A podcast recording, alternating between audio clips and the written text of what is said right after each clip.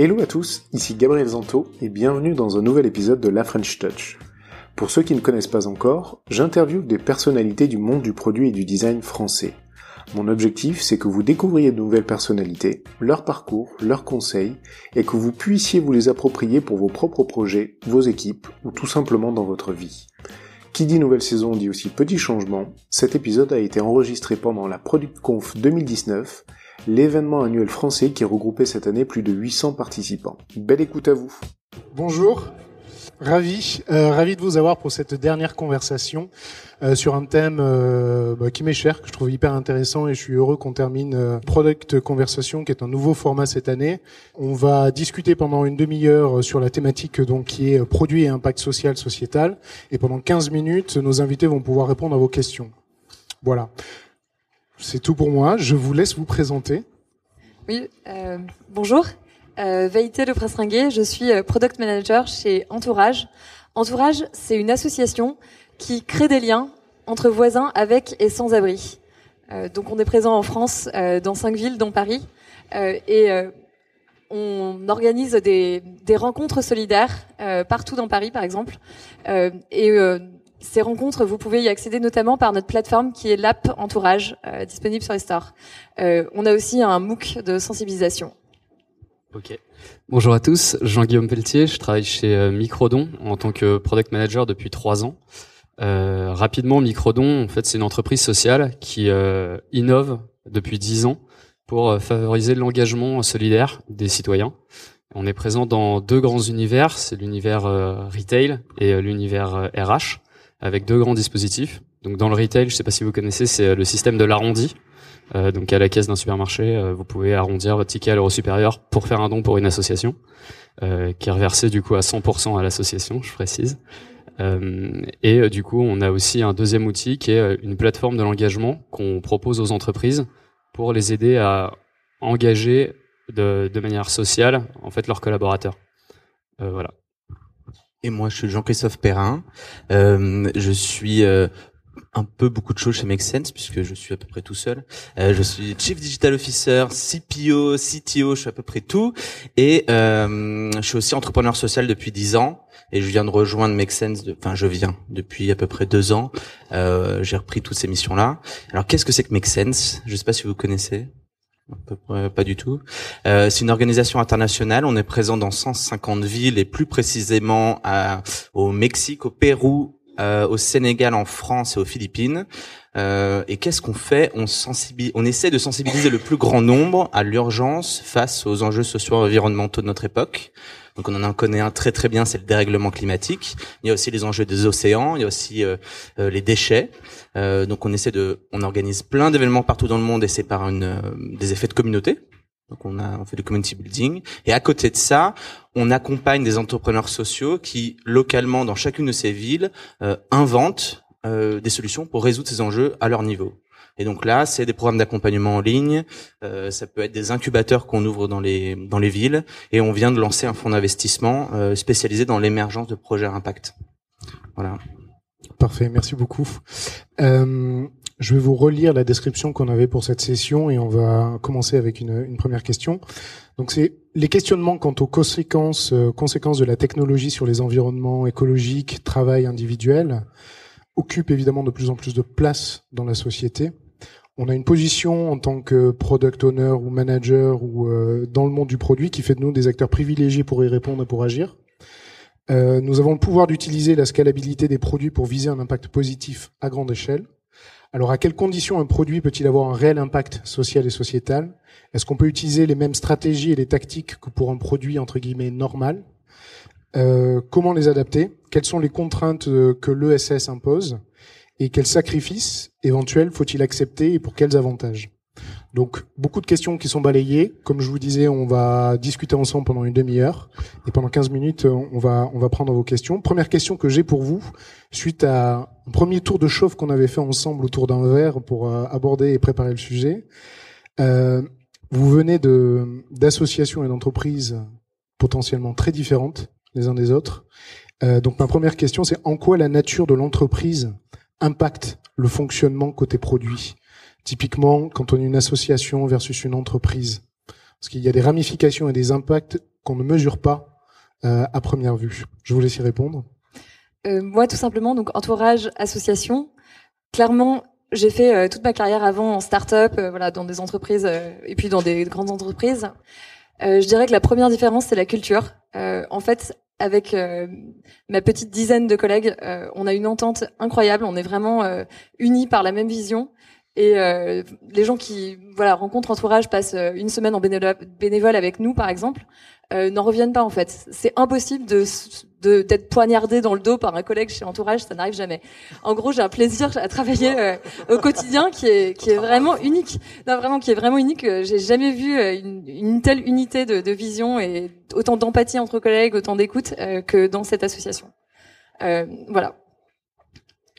Bah, moi j'en vois un et on en avait déjà parlé, c'est qu'il n'y a aucune corrélation entre le revenu et les investissements et donc euh, et notre impact en fait réellement. Donc plus on va avoir de personnes à nos événements euh, sur le sujet, je sais pas quoi, du déchet organique, bah plus ça va nous coûter cher, mais personne nous paye pour ça. Et donc il y a aucune corrélation entre l'impact et le revenu, contrairement aux autres startups. Et ça veut dire que si on veut augmenter euh, le flux de personnes dans nos tunnels, euh, si on veut bien suivre ce qu'ils font, leur support, bah, ça va nous coûter extrêmement cher en intercom. Mais il y a personne qui nous dit, ah, bah super, il y a quelqu'un qui est venu à ton event, bah tiens, 50 euh, euros. Et donc euh, ça, ça, complexifie énormément.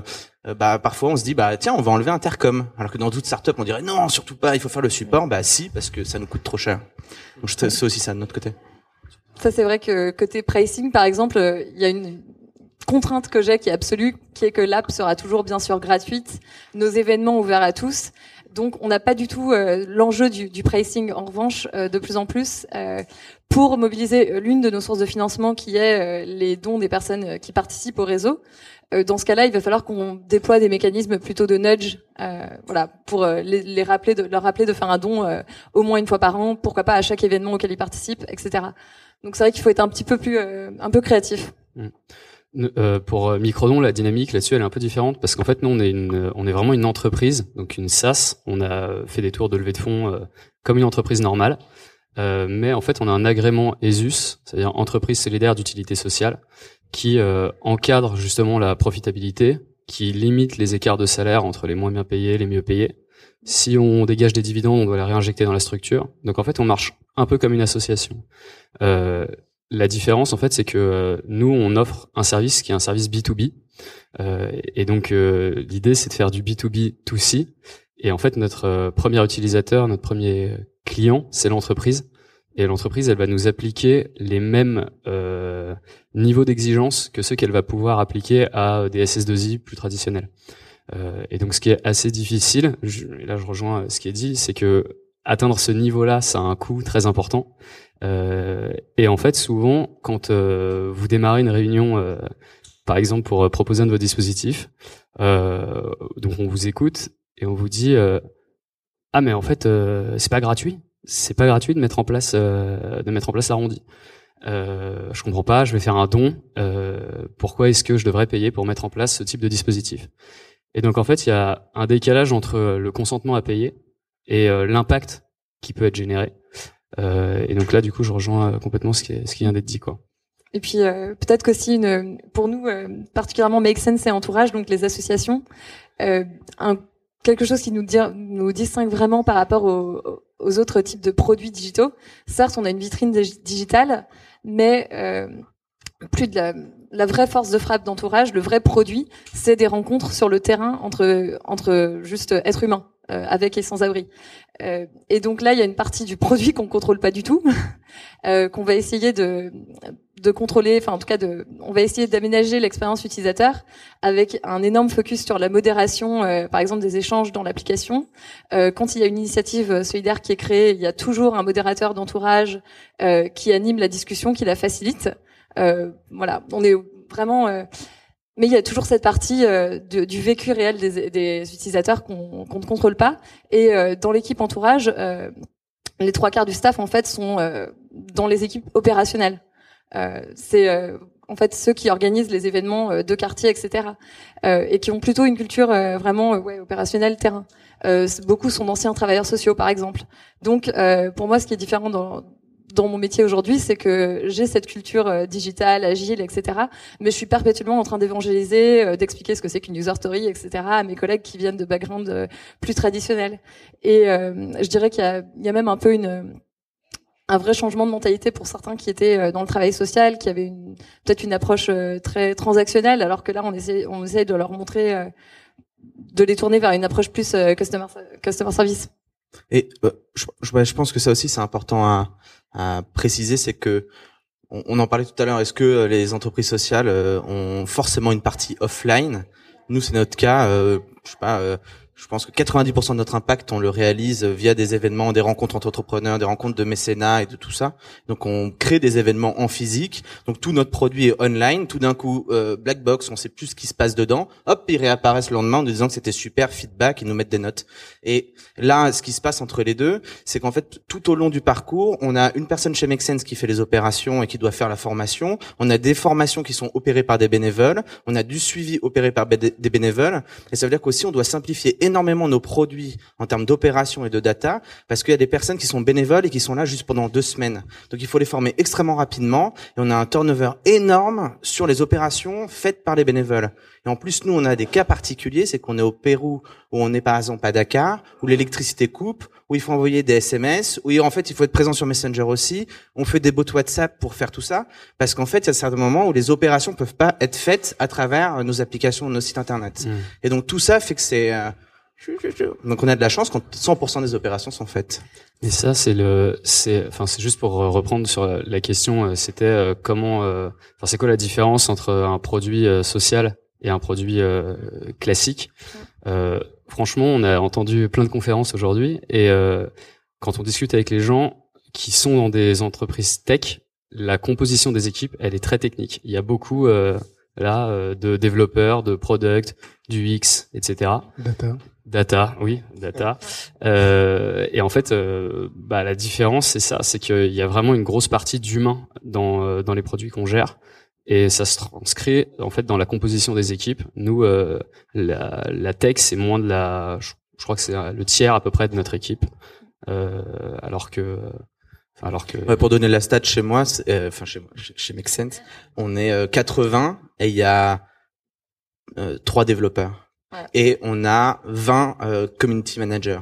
Mm. Donc c'est ça la composition de nos équipes en fait. Oui, pareil chez Entourage, on est euh, donc deux dans l'équipe technique avec euh, 5 6 bénévoles très actifs donc en, en, équivalent temps plein, on est plutôt à 4 5 6 mais très variable. Euh, donc il faut toujours être hyper agile avec des bénévoles qui décommandent au dernier moment, d'autres qui arrivent. Euh, voilà. C'est pour ça que j'étais au téléphone il y, a, exactement deux minutes avant le, le call avec un bénévole potentiel.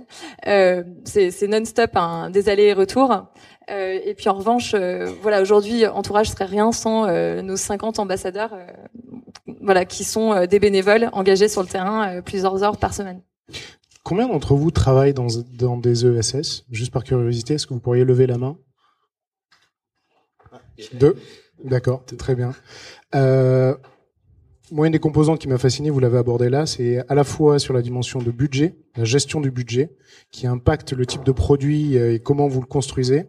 Et le deuxième, dont on vient de parler également, c'est les bénévoles. Et à quel point, entre guillemets, la ressource humaine qu'est un bénévole, une personne qui est motivée pour rejoindre un projet, peut être compliquée ou pas à gérer. Mm. Euh, est-ce qu'on peut revenir sur ce, ce, ce, facteur humain de euh, la gestion du bénévole en association et euh... ouais. Je, ouais. je dirais... Ah. Vas-y, vas-y, toi, toi, toi, vas-y. Allez, euh, il y a un truc euh, assez particulier dans les associations. Donc, il faut bien différencier l'entrepreneuriat social et les associations. C'est pas forcément la même chose. Mhm. Euh, ça, il y a, y, a un, y a un facteur dont on parle assez peu, c'est l'âge des bénévoles. Si vous allez, par exemple, à la Croix-Rouge, euh, les, ou bah, les restos du cœur, les bénévoles qui font tourner les opérations sont des bénévoles retraités. Ce qui fait que ce sont des euh, presque des temps pleins. Chez Make Sense, les bénévoles ont entre 20 et 30 ans et sont le turnover c'est 6 mois parce qu'en fait, ils arrivent dans une ville, ils ont envie de rencontrer des gens, ils sont ils veulent s'intégrer par rapport à un certain sujet, le lien social ils sont contents, ils ont hop, après ils trouvent un métier, ils font leur stage, ils ont plus de temps. Et donc ce qui fait que ça c'est un premier sujet à prendre en compte, c'est l'âge des bénévoles et euh, comment on onboard les bonnes, les bons bénévoles par rapport à d'autres. On va dire bah non, tu vas juste tenir euh, euh le, le, stand bière pendant euh, la soirée parce qu'en fait je peux pas te former à autre chose. Et donc nous par exemple on commence à faire des analyses de bénévoles en fonction de questionnaires et de se dire, euh, enfin en fait ça devient, on reprend toutes les techniques UX surtout surtout du B2B c'est du scoring sur du client pour savoir si le simplement les 7 heures que j'ai dans ma journée pour faire un seul call ou deux trois calls, bah avec qui je le passe. Et donc on commence presque nous à faire du scoring de personnes qui ont envie de devenir bénévole make sense en disant bah en fait non, tu dois d'abord faire des formations et tout ça parce qu'en fait ça nous prendrait trop de temps à moi de passer du temps avec lui. Mm. Donc ça, c'est aussi un sujet. Totalement. On conçoit le, le parcours du bénévole chez Entourage. C'est euh, l'un des parcours euh, de c'est au sein des parcours utilisateurs euh, du, réseau entourage, c'est l'une des possibilités. Donc on identifie parmi notre pool d'utilisateurs euh, qui se, qui ferait un, bénévole ambassadeur euh, idéal. Quoi. Et euh, ensuite on les embarque dans une expérience de d'onboarding de l'ambassadeur. Et c'est pareil aussi pour les bénévoles tech. De la même façon, j'identifie ceux qui pourraient contribuer sur la, enfin tech et produits et UX. Et de plus en plus, je me rends compte que c'est un c'est un produit à part entière. Euh, nous, on est un peu moins concernés parce que euh, on est une entreprise, donc on n'a pas de bénévoles. Euh, en revanche, étant donné qu'on est une entreprise sociale et qu'on interagit en permanence avec des associations, puisque c'est en fait eux qui sont les bénéficiaires des actions qu'on mène, on est souvent aussi au contact justement d'assauts qui sont gérés et qui en fait nous transmettent comme interlocuteurs des bénévoles.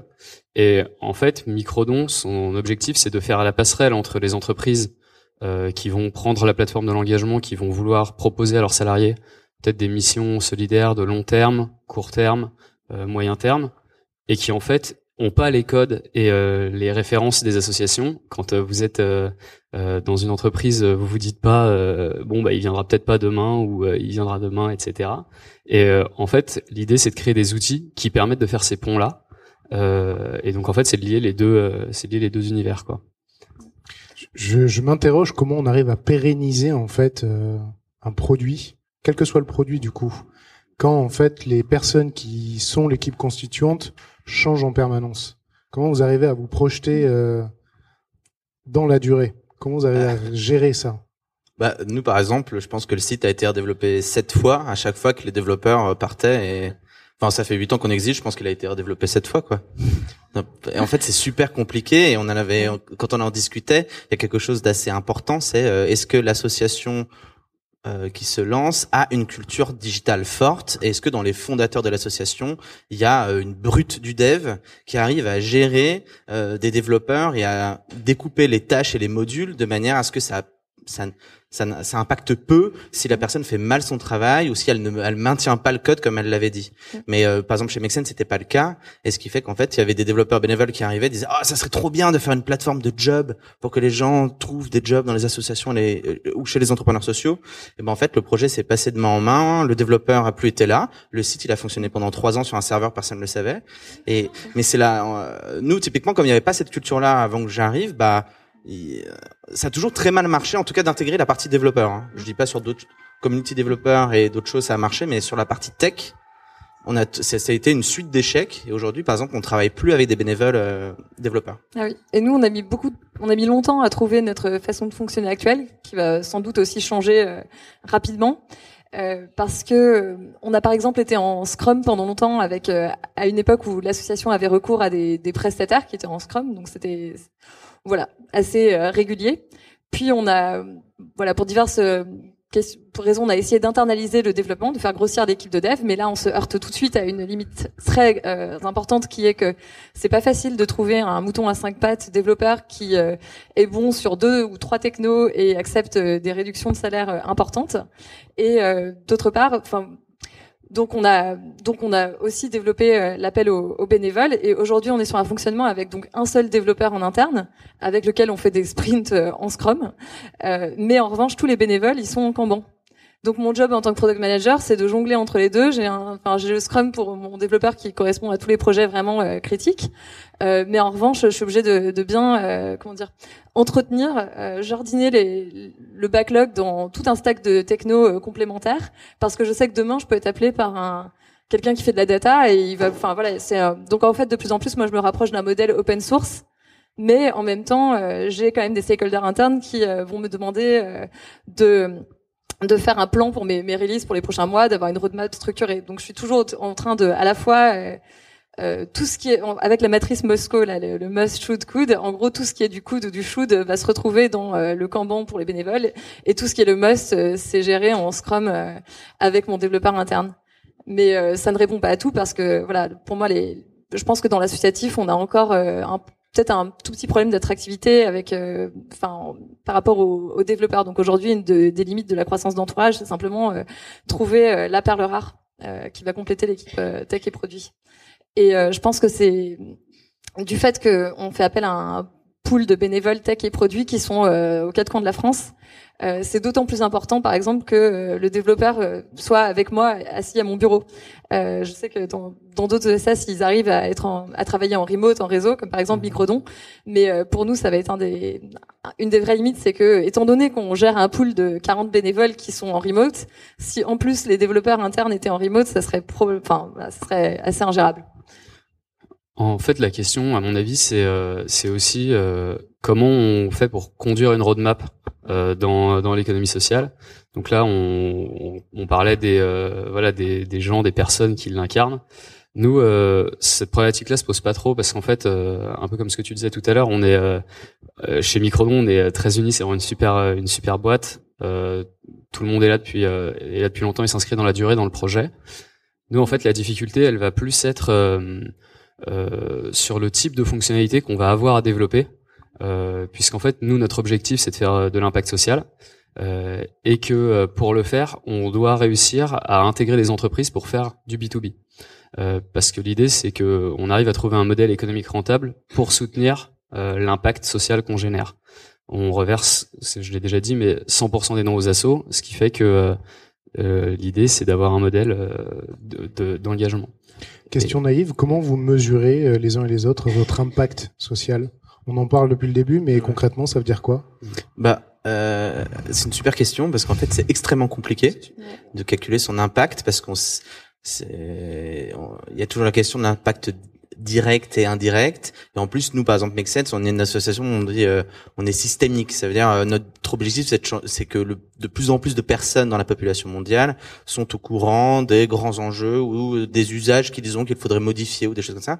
Et donc, en fait, c'est super compliqué de se dire, alors, on a sauvé euh, trois pingouins, on a mis tant de sachets de poubelle, mais en fait, c'est peut-être pas nous, c'est parce qu'en fait, ils avaient vu un reportage avant. En fait, c'est très très compliqué. Là, on est en train de faire nous de lancer des chantiers de calcul de mesure d'impact, donc de construire une mesure d'impact, de savoir comment on peut l'intégrer au sein de nos algorithmes euh, et de se dire qu'en fait on va calculer, on va monitorer au quotidien euh, ce qui se passe. Donc là par exemple on envoie avant les événements un questionnaire que les participants remplissent en se disant voilà mon état de connaissance de ce sujet.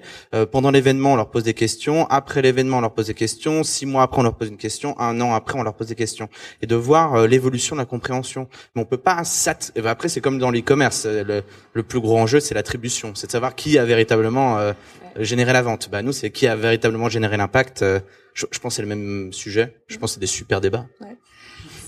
C'est pour ça qu'on est là. Et c'est vrai que chez nous, euh, bah, l'impact pour toute association, c'est le nerf de la guerre.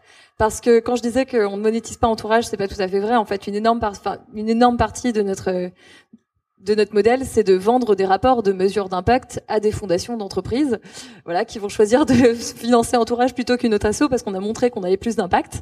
Euh, c'est voilà. Donc en gros, euh, c'est pour nous euh, mesurer l'impact, on va avoir tendance à. Le, truc, c'est qu'aujourd'hui, les, les fondations, les services, enfin les services publics qui euh, donnent de l'argent à Entourage. sur la, la foi de, de l'impact qu'on a, il n'y a pas vraiment de standardisation. Elles ont chacune un peu leurs indicateurs clés. Donc on sait, enfin, on est obligé un petit peu d'adapter notre discours. Mais je dirais que pour nous, la notion clé, c'est qu'entourage, on, permet aux, voisins avec et sans-abri euh, des rencontres solidaires. Donc tout simplement, c'est ça notre KPI, c'est le nombre de rencontres solidaires, euh, le, voilà, le nombre d'utilisateurs de la plateforme qui ont vraiment rencontré une personne sans-abri euh, euh, grâce au réseau. Et donc c'est pas encore l'impact de on a réussi à sortir cette personne de la rue. En fait, malheureusement chez Entourage, on est obligé aussi de reconnaître que précisément euh, le rôle des riverains s'arrête là où celui des associations et des services publics commence et c'est pas aux riverains forcément de, de, sortir la personne de la rue. Même si c'est ça c'est ça dont on a peur c'est si on parle à une personne sans abri c'est qu'elle euh, commence à nous demander du travail un toit etc et euh, que ça aille trop loin. Donc euh, notre but c'est justement de limiter de, de, faire comprendre aux utilisateurs qu'ils n'auront pas cet impact là en tout cas pas à court terme pas à moyen terme et pas tout seul. Donc on intègre aussi beaucoup des, des relations partenariales avec d'autres associations qui vont prendre le relais là-dessus et qui vont euh, donc ensemble en fait avec d'autres associations et avec les services publics, c'est là où on aura un impact, euh, voilà, du coup plus indirect effectivement. Euh, mais c'est vrai que, enfin, pour moi, les, le modèle idéal de mesure d'impact, vraiment idéal, ça serait celui d'un mouvement. Je sais pas si vous avez entendu parler de effective altruism. Et effective altruism, c'est un mouvement qui calcule vraiment froide, vraiment de la façon la plus froide du monde, le nombre de vies sauvées.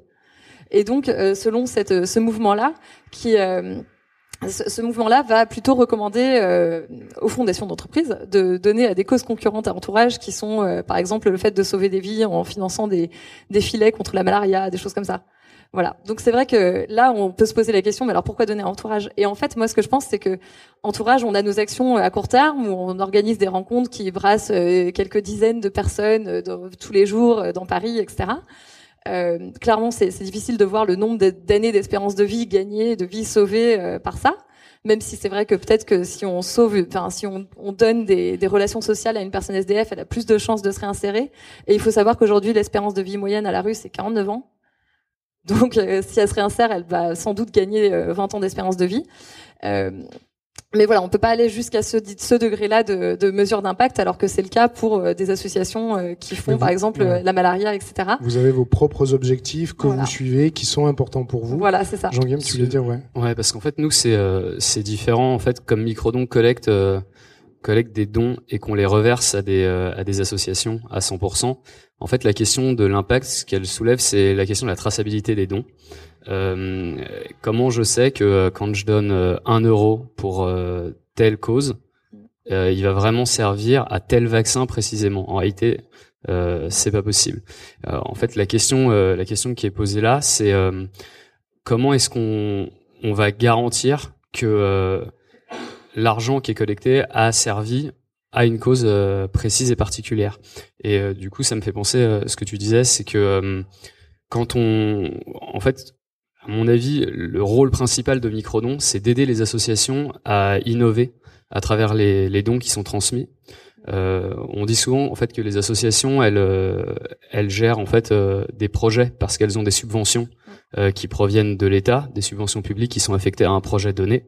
Donc les assos sur ces projets-là vont faire des retours en disant à l'État voilà comment j'ai utilisé le don, voilà ce que j'en ai fait. Et donc du coup c'est impossible pour une association en cours de route d'obliquer euh, de son modèle euh, parce qu'en fait elle a entre guillemets vendu aux bailleurs de fonds un projet particulier. Mm. Euh, ce que Microdon finance en fait à travers les dons, étant donné qu'on les trace pas, c'est cette capacité à innover et c'est en fait, c'est l'activité de l'association, puisque on, nous, le, la, la, la foi et l'envie qu'on a quand on quand on cherche à financer des associations, c'est aussi de leur faire confiance, celles qui sont sur le terrain, et c'est euh, et donc du coup c'est elles qui vont euh, exploiter. Euh, c'est l'activité de l'association, c'est pas le projet que l'association euh, décide de mettre en place. Voilà, c'est la différence, c'est la différence entre financer une association et financer un projet qui va être euh, lui euh, traqué entre guillemets d'un point de vue financier. On, on, en a parlé la dernière fois, c'était la euh, il y a une depuis la crise de 2008, il y a eu un grand changement quand même dans les politiques de financement et il y a eu un déplacement de subventions qui étaient des subventions de fonctionnement. Donc en fait, on avait la possibilité d'utiliser cet argent comme on le souhaitait et on, le bailleur de fonds ou l'État euh, avait confiance dans l'action de l'association. Et là, il y a eu un gros changement. Maintenant, on tombe plutôt sur des subventions sur investissement et donc on doit prouver en face que l'argent qui a été donné a bien permis de construire un projet qui était défini dans un cahier des charges et que euh, cet argent a bien été utilisé auprès de tiers. C'est pas, on peut pas payer des salariés avec. On est obligé de dire, on a eu 30 000 euros d'avocats, 20 000 euros de développeurs, 10 000 euros d'un UX designer euh, euh, 1000 euros d'un data scientist, puisque en asso on n'en a pas. et, euh, et bah euh, et, et, donc en fait c'est assez marrant parce que euh, tout le système de fonctionnement, comme on n'a pas de revenus, on n'a pas de clients qui nous payent directement l'utilisation, en fait, on se retrouve à euh, c'est du contre Scrum, c'est du contre agile. C'est-à-dire on est obligé de construire un projet qui est borné et on peut pas dériver, on peut pas pivoter, on peut pas se dire tiens le terrain nous a dit que. Bah Oui. non, on finit, on essaie de marger sur les subs et on va voir ailleurs. Quoi. Mais c'est là où j'ai du mal à comprendre comment euh, on s'engage pour avoir un impact. On réussit à obtenir dans ces cas-là. On, réussit à obtenir des subventions pour délivrer sur un projet. Une fois que les subventions sont sèches, on va dire, Ah, bah, ouais. qu'est-ce qui se passe? Le Bah. projet, euh, le projet meurt gentiment. Bah, soit il y a la, les politiques en place n'ont pas changé. Ça, c'est de la grande chance. Hein. Ça veut dire euh, il n'y a pas eu de changement au niveau de la région. Là, il s'est passé quelque chose à- aux alentours de 2008-2010, je ne sais plus quand. C'est euh, Pécresse qui est arrivé, et ce qui fait qu'il y a eu un changement de aussi de la vision de euh, comment la région doit donner de l'argent aux associations. Hein. C'est aussi c'est très politique hein, la manière dont on, on donne de l'argent à, à l'impact social. Et euh, ce qui fait que nous, par exemple, chez Make Sense, on est en train de, de vraiment changer la manière dont on voit la donation, puisqu'on va se, on, va chercher de la donation auprès soit de philanthropes particuliers, euh, qui sont souvent plutôt du monde de l'entrepreneuriat, c'est-à-dire qui comprennent qu'on doit euh, financer euh, les échecs, et on va aussi chercher du financement auprès de grandes organisations internationales comme la fondation Bill et Melinda Gates, qui a donné de l'argent à Make Sense, qui a une vision en, euh, euh, une vision comment dire euh, investisseur, c'est-à-dire qu'ils nous ont financé 100 000 euros et nous ont dit quels, en, échange de ces 100 000 euros, c'est quoi votre KPI et quels sont vos objectifs? On leur dit bah ce sera euh, 100 000 personnes dans nos événements en fin 2019 et nous disent bah vous revenez nous voir quand vous avez 100 000 personnes, on vous donne un million. Et donc eux ils sont beaucoup plus dans une vision, euh, bah, c'est peut-être à l'américaine, mais c'est de dire euh, en fait on croit en vous dans une durée de 100 ans. Contrairement en France où c'est plutôt il y a une enveloppe et on verra si l'année prochaine elle y est encore. C'est deux manières de voir différentes. C'est terrible parce que j'aimerais en discuter encore une heure. On arrive, euh, il nous reste un quart d'heure. J'ai plein de questions intéressantes dans la suite de ce que tu venais d'évoquer. Comment est-ce que vous arrivez à garder la foi en tant que product quand les features n'avancent pas ou les projets euh, n'avancent pas. Euh, On est beaucoup autour de la foi, de la l'investissement euh, émotionnel humain.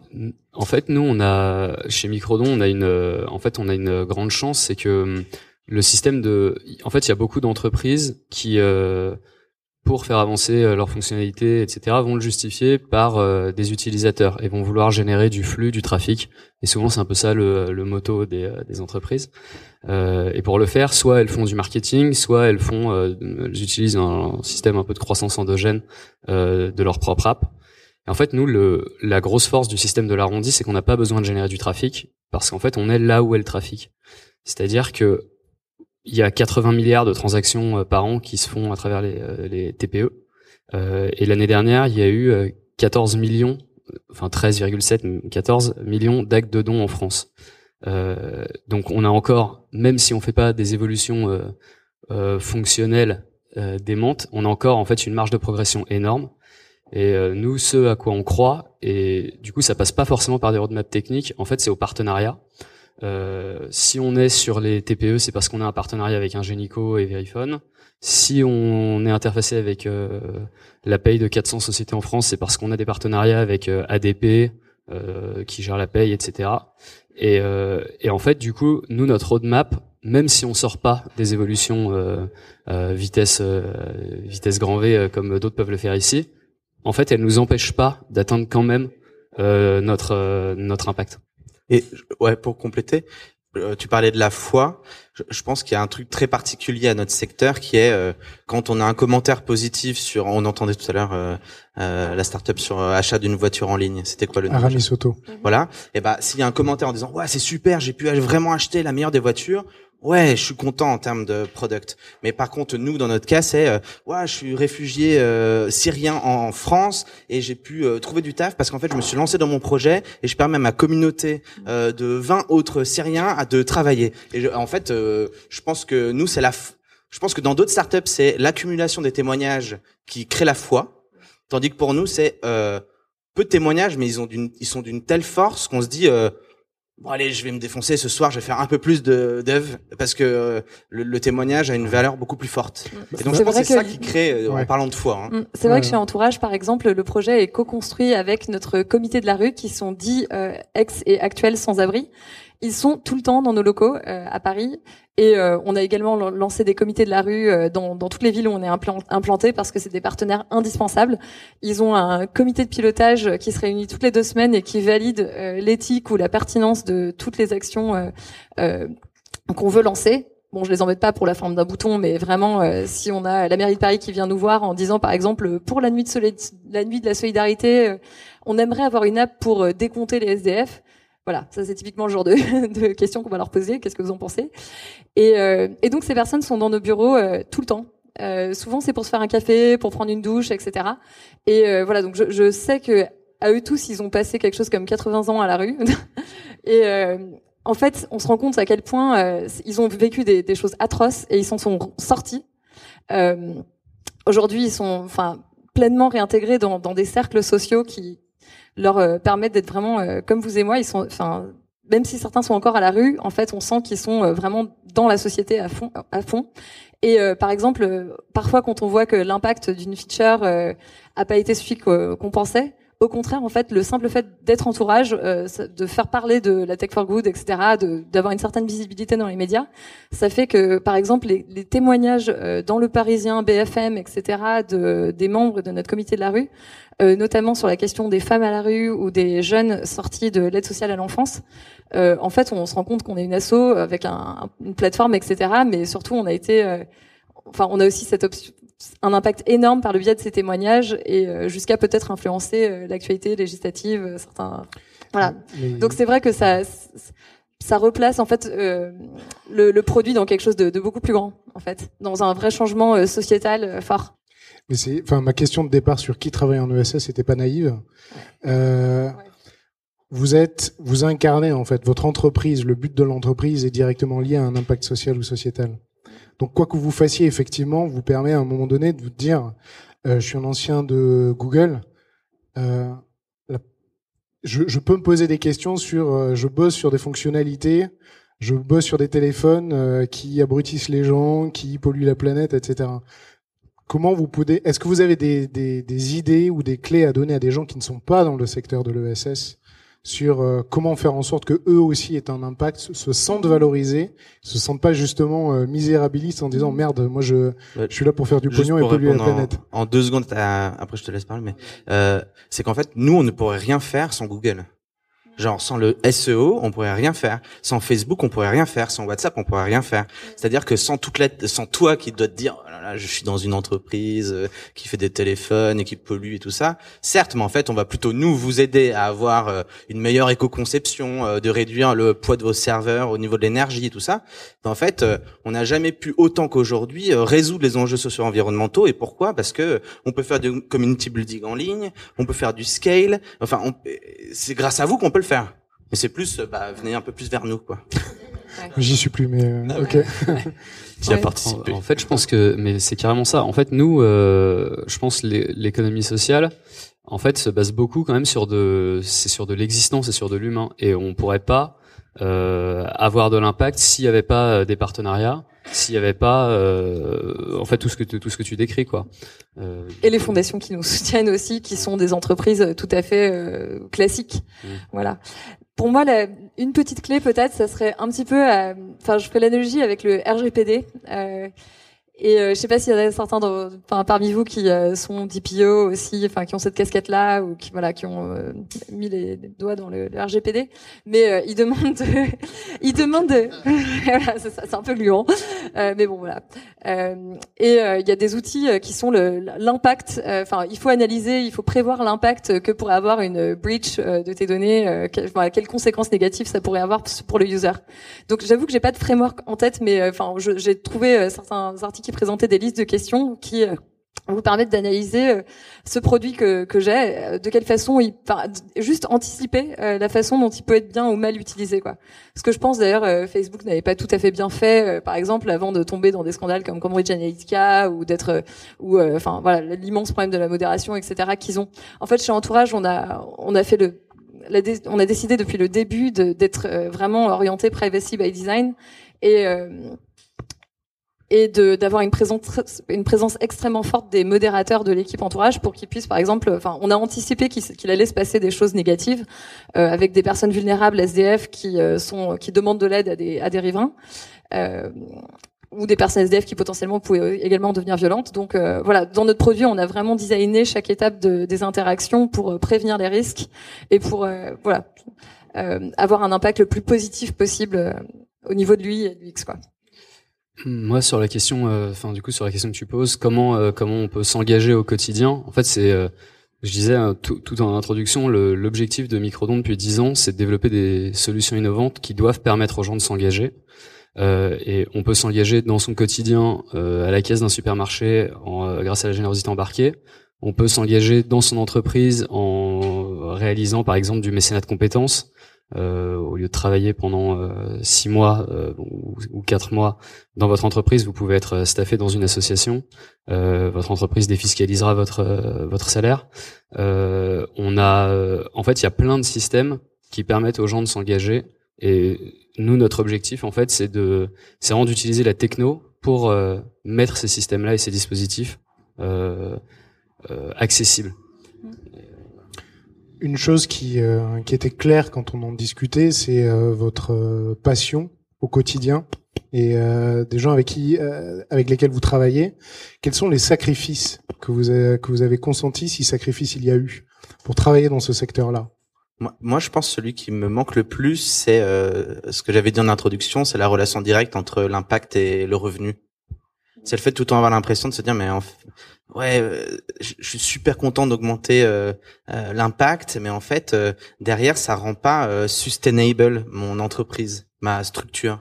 Il faut qu'on trouve des moyens déportés de gagner de l'argent. Donc euh, accompagner des grosses euh, euh, compagnies qui veulent se transformer en mettant en place du community building. Oui, on le fait chez Make Sense parce que ça nous fait beaucoup de marge qu'on peut réinvestir dans notre produit. Mais ce qui fait que parfois ça rend hyper schizophrène parce qu'à certains moments donnés, même moi, je dois faire des missions de conseil où j'accompagne des intrapreneurs parce qu'en fait, c'est le meilleur moyen pour financer ce que j'ai envie de mettre en place. Donc, soit ça fait du défocus, soit en fait, c'est des modèles déportés où on se retrouve avec deux équipes et euh, il y a une des équipes qui dit ah, vous pouvez pas calmer un peu l'impact parce que là, on doit travailler deux fois plus.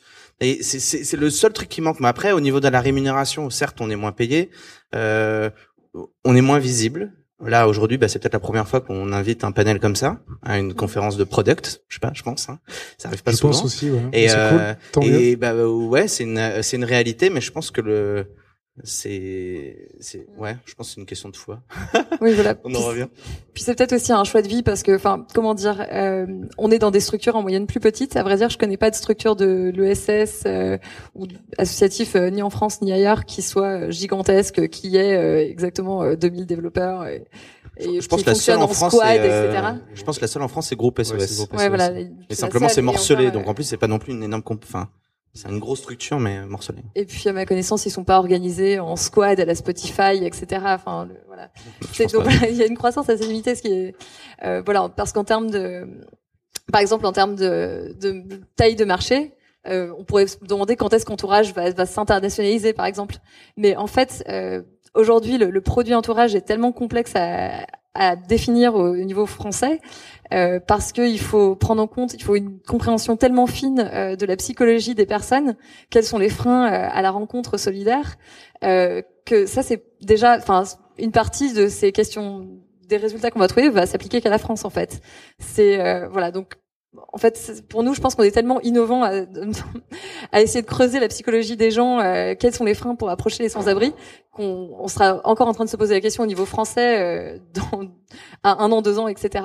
Et avant de pouvoir se la poser à Londres, euh, aux États-Unis, etc. Enfin, j'espère que je me trompe et qu'on aura des clés, enfin que des clés vont pouvoir se répliquer. Mais rien que le mot solidaire, on a du mal à le traduire en anglais. et donc, on pense que voilà, c'est quand même des enjeux qui pour moi, mon, dans mon esprit, sont assez locaux. Euh, et donc, euh, je ne pense pas que je serai à la tête d'une organisation de 70 product managers demain. Ça, c'est un vrai sacrifice pour moi. Euh, du coup, j'essaye de compenser, en, enfin voilà, au niveau de ma formation, puisque ben, forcément, quand on arrive dans le SS, on est souvent euh, le seul product manager de sa boîte. C'est cool, on est tout en haut depuis le début, mais bon.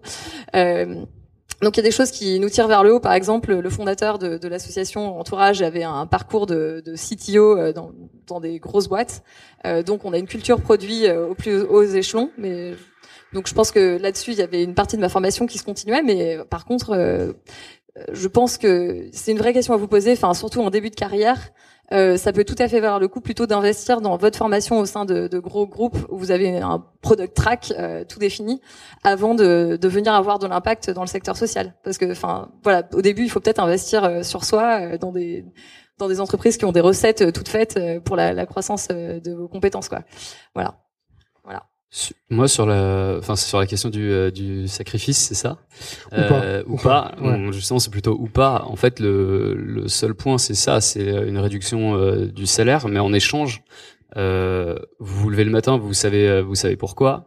c'est des équipes qui sont petites, donc du coup, ça permet en fait d'avoir des niveaux très flat. Nous, on est vraiment une entreprise euh, dans laquelle il n'y a pas de manager. Euh, donc, c'est euh, les systèmes d'holacratie, ça fonctionne euh, par cercle. Il y a donc ce que je disais tout à l'heure. En fait, il y a une une ambiance et des gens qui sont tous tournés vraiment vers un même objectif parce que le sacrifice financier est quand même là. Euh, et donc en fait, on est, moi je sors vachement grandi de cette expérience-là. On, avant, je travaillais dans une, enfin dans une ouais, dans une entreprise euh, type, euh, enfin c'était Groupon, euh, ça a aucun rapport comme ça a aucun rapport comme comme expérience de vie et franchement le sacrifice financier par rapport c'est vraiment rien quoi. Donc moi je regrette pas du tout. Et ouais pour compléter, nous, je pense qu'on est une, les entrepreneurs sociaux, mais de, de, de, structures qui ont bien fonctionné, qui sont déjà bien installées. ce que je trouve aussi intéressant, qui n'est pas un sacrifice, donc l'inverse d'un sacrifice, je sais pas ce que c'est un non-sacrifice, c'est euh, d'aller dans une structure qui a un, marché. Parce qu'en fait, il y a énormément d'entreprises, d'entrepreneurs, de startups qui se lancent et assez rapidement, ils ont cramé tellement de fric pour un marché qui n'existe pas. Nous, en fait, quand on se lance dans l'entrepreneuriat social, c'est oui, il y a des déchets qui sont jetés à la poubelle, oui, il y a des SDF. Donc en fait, c'est assez sympa aussi de travailler pour une structure. Où on est persuadé qu'il y a un marché et qu'on doit aussi et le truc qui est assez amusant c'est on doit résoudre résorber ce marché. On doit le faire disparaître. Donc c'est vraiment assez sympa aussi de travailler là-dedans. C'est euh, au moins t'es sûr de la base de ton business quoi. Ouais c'est clair. Parfait. Ben merci encore. Merci. Merci à toi